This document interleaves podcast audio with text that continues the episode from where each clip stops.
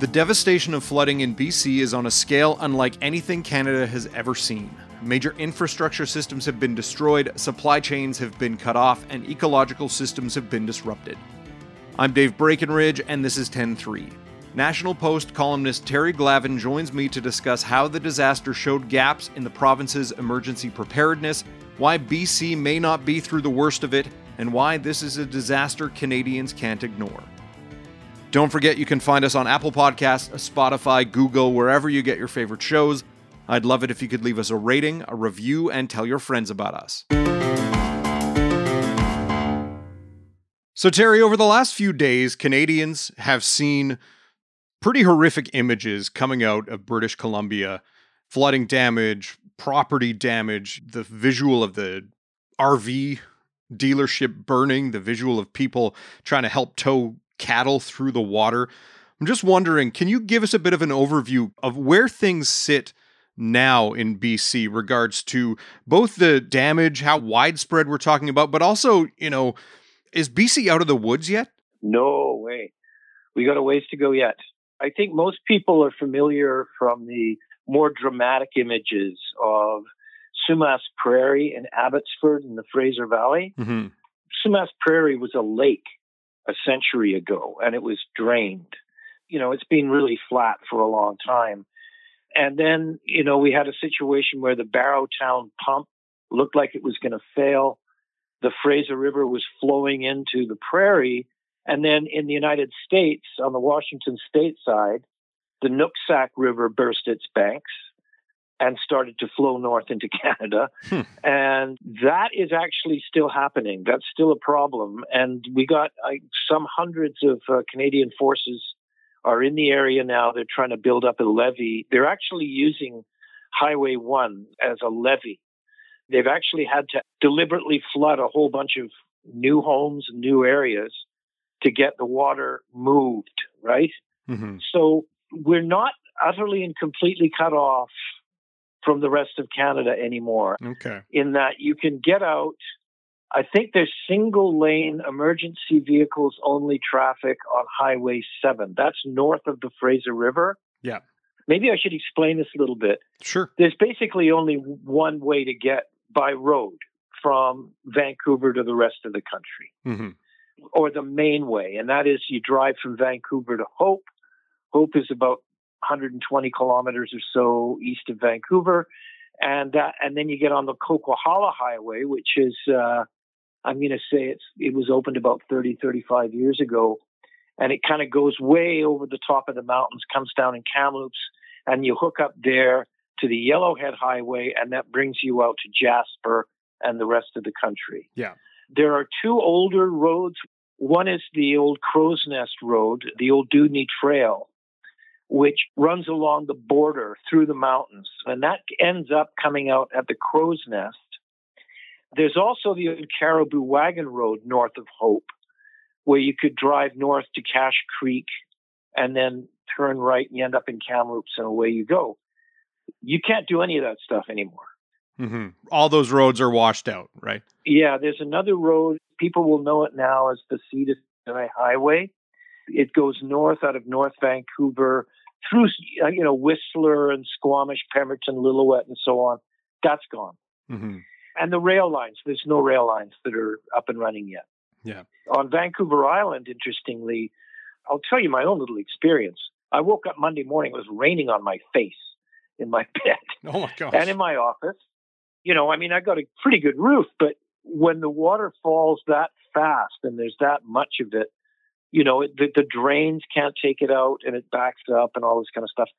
And, you know, water was pouring down my drive into my carport. I was about a half an inch away from it pouring into the house. Then the winds came and we were out without power and, and well into, you know, the middle of the night. The Malahat Highway is the main highway north from Victoria. And uh, that's been shut down until I think yesterday it's uh, uh, uh, you know, uh, emergency traffic only, supply trucks, one lane, half hour waits, alternating, that kind of stuff. And a massive sinkhole opened north of Nanaimo. So you can't get north of uh, Nanaimo to anywhere else on Vancouver Island.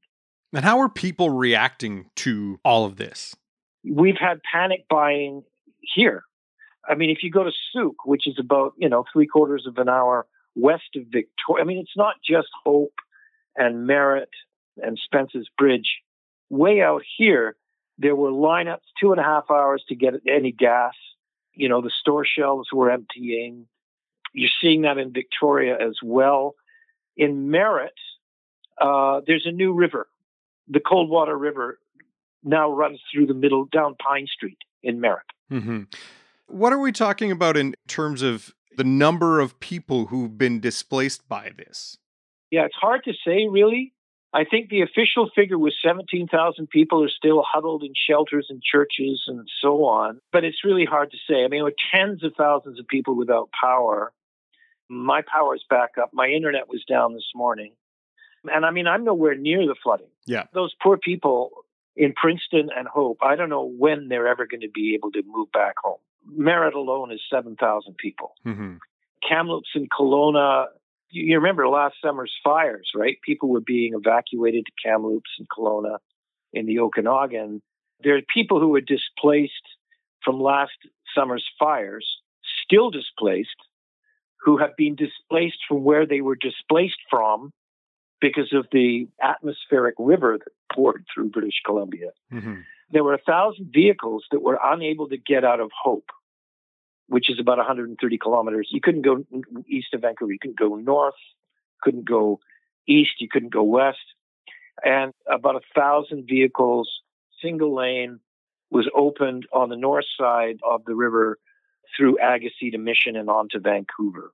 But I think they've closed that down again. That was just a temporary deal. Yeah. It looks like Highway 3, you know, the southern route I was talking about, the crow's nest, Yeah. goes from Hope to Princeton and out. That should be open by the end of the week. And it's going to be days before the road north out of Vancouver, the Sea to Sky Highway through Whistler and so on, will be open. Store shelves are basically empty at a lot of the Costco's and Walmarts and so on in Kelowna, Vernon, of course, Hope, Salmon Arm, Kamloops. Yeah.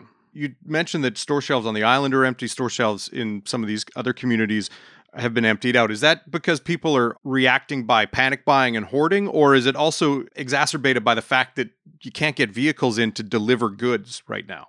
It's a bit of both. Certainly on southern Vancouver Island, if people just behaved normally, I don't think we would have noticed much in the way of sh- short term shortages. Mm-hmm. There's going to be long term, you know, milk, eggs, thousands and thousands and thousands of chickens were killed in just in Sumas Prairie. Mm-hmm. Sumas, Abbotsford, the Fraser Valley, really important place in terms of agricultural production for Canada. You know, we've got all these freighters on the west coast that are at anchor and cargo ships. The railways, I don't know when they're going to get, you know, Vancouver Port, Surrey Fraser Docks, Delta Port. There's no way in or out. And Vancouver Port, you know, this is the biggest port in Canada. Yeah. It's a huge deal for Canada's economy. It's going to be billions and billions and billions and billions to put this all back together again. Yeah. And, you know, there's a lot of really serious questions that people are asking about preparedness.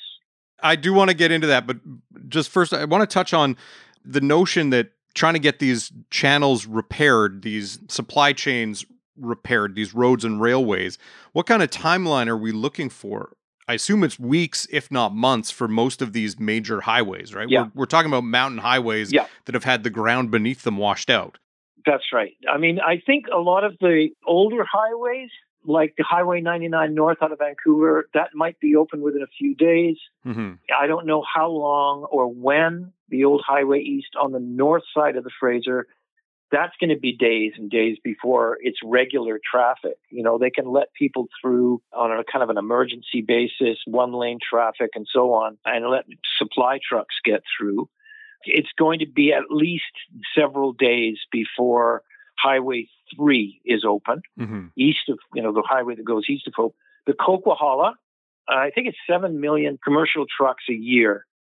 Coquihalla is the artery, the main road out of British Columbia, out of the lower mainland, connecting the Okanagan and the Cariboo to Vancouver and all that stuff.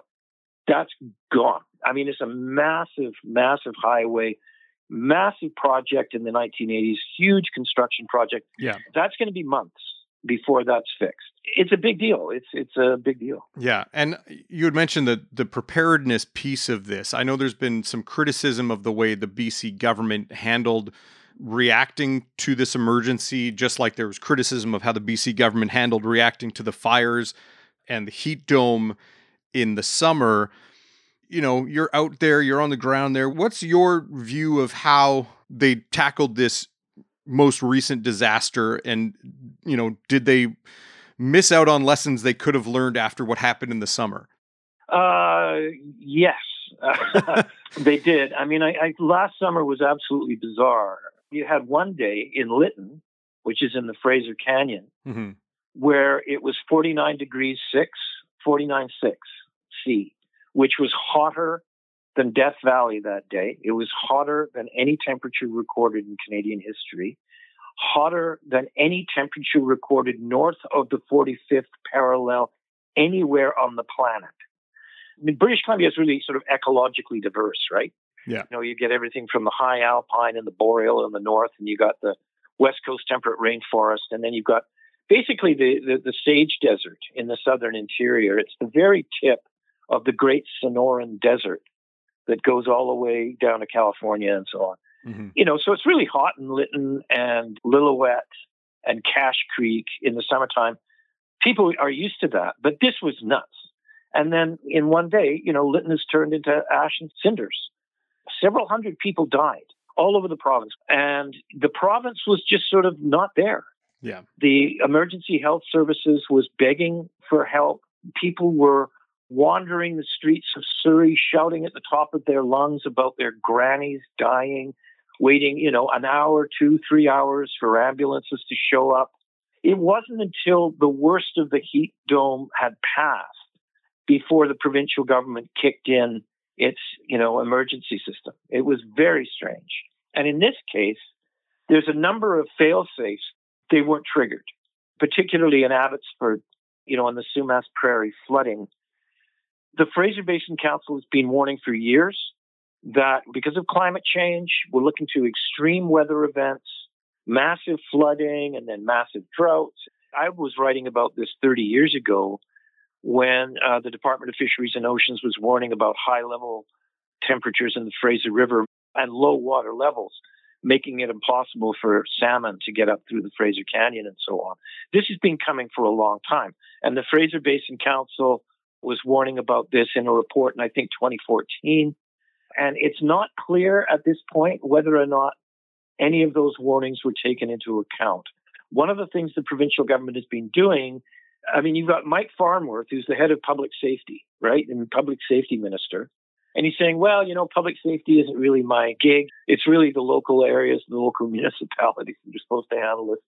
Well, you know what? The town of Princeton is not going to be able to hold back water from the Tulameen River. Mm-hmm. That's provincial. It's a big deal.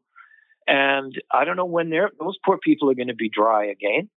Similarly, there have been lots of warnings about the Coquihalla. The Coquihalla Highway was built in the 80s. You know, it was a pretty skookum highway. but there were some warnings early on, you know, in the 90s that, gosh, you know, with these extreme events, there's a number of places along the Coquihalla that could get washed out. And of course, now that's happened. Yeah. A lot of people, I think, are asking perfectly reasonable questions of the provincial government as to why weren't they on the ball? You know, we have a provincial emergency system. You know, you get those text messages. I think people in Ontario are particularly familiar with that. Nobody got any text messages. It was like you had hundreds of people, not in some remote place, mm-hmm. but, you know, in the Fraser Valley who were trapped on the road overnight between mudslides you know, where were the text messages? Where were the alerts saying, avoid this area, stay away from that area, stay home? Nothing.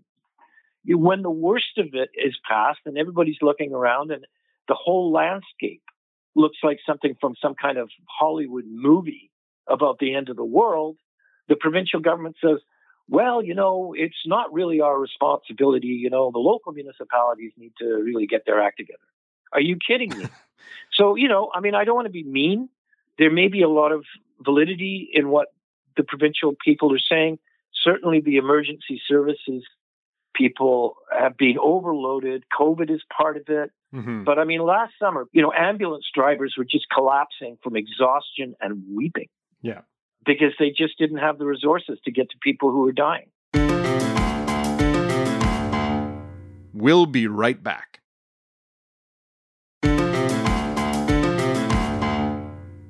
You look at other provinces like I'm I'm in Alberta right now and the Fort McMurray fires there's a provincial operations center. The Fort McMurray floods there's a provincial operations center that activates in extreme emergencies. It was the same with the Calgary flooding in 2013 you get big natural disasters that are massive in scope and it kind of triggers a response from the province. Does BC not have something like that BC does have something like that, but it wasn't activated until uh, the rain stopped falling. Mm-hmm.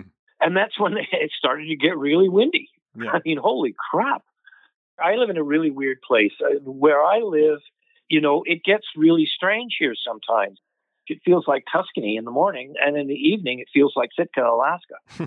and so, you know, you have to be really kind of on top of it on the BC coast because in an instant, particularly with climate change being the way it is, all it takes is just a barely perceptible change in the mean average temperature, for instance, of a particular ecosystem in British Columbia, and all hell breaks loose. Yeah. And have the waters receded enough to get a sense of how big the damage is in communities like Merritt and Lytton and, and others?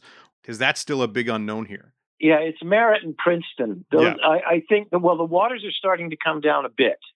But, you know, as far as Merritt's concerned, there's, like I say, there's a new river in town. Mm-hmm. Yeah. It goes through Pine, it goes down Pine Street. And their wastewater systems, the whole water system is broken. Mm-hmm. And who knows when they're going to be able to put it back together again. There's still truckers that are stranded in Princeton or, you know, in the Princeton area. I don't know if anybody really knows. It's pretty grim. I've spent time in BC in the winter. My mom used to live out on the island, and everyone knows what a BC winter can be like. It can be cold and it can be rainy. In places that don't get snow, you're going to get rain. And this may seem like, okay, we got this atmospheric river, we got this big deluge, but now it's over. But that's not the case for BC, is it? Like this, no. we could, it could get worse just due to the natural weather patterns of BC at this time of year, right? Yeah, it's not as though okay, all the rain has fallen. It'll be raining, and God knows what kind of rain is coming. That's the other thing. One of the things that's really disturbing, I think, is people are shouting and screaming of, "Oh, is this climate change?" No, it's not climate change. Oh, the Fraser Valley. You know, I used to live in a houseboat on the Fraser River. I sort of grew up around the New Westminster Burnaby area and uh, along the river there. And there's two dikes. People know what a dike is. Eh? It's kind of like a levee. Yeah you know, there was the 1902 dike and then there was the 1948 dike. And the 1948 dike was higher. And that's because there was this huge flood in 1948, every bit as bad as the flood in uh, the Fraser Valley that we're seeing right now. But that was just one event. Okay. And then the floodwaters receded and people put themselves back together again. This is not just one event. Mm-hmm. This is an infrastructure event on the scale of a massive earthquake, for starters. Then you start adding up the floods. Then you start adding up the rivers that have burst their banks and have carried houses away. And do you feel like this gets us to a more robust conversation about climate change? One of the things that I think really complicates this business about climate change is that we keep talking about it as something that's happening in the future. And it's also complicated by the fact that there's very little acknowledgement of the fact that, you know, Canada actually produces only about 2% of the world's greenhouse gas emissions. You know, this is a global problem that we need to be dealing with globally. Yeah. I am not of the school that says that doesn't matter what Canada does. It matters.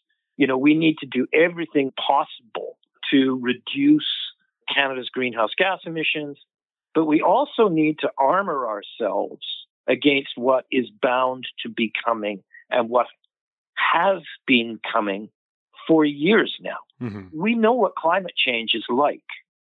And we can have all of these interesting arguments about the degree to which it's anthropogenic and you know, human caused uh, or not, and whether or not Canada is really that big of a problem, all that kind of stuff.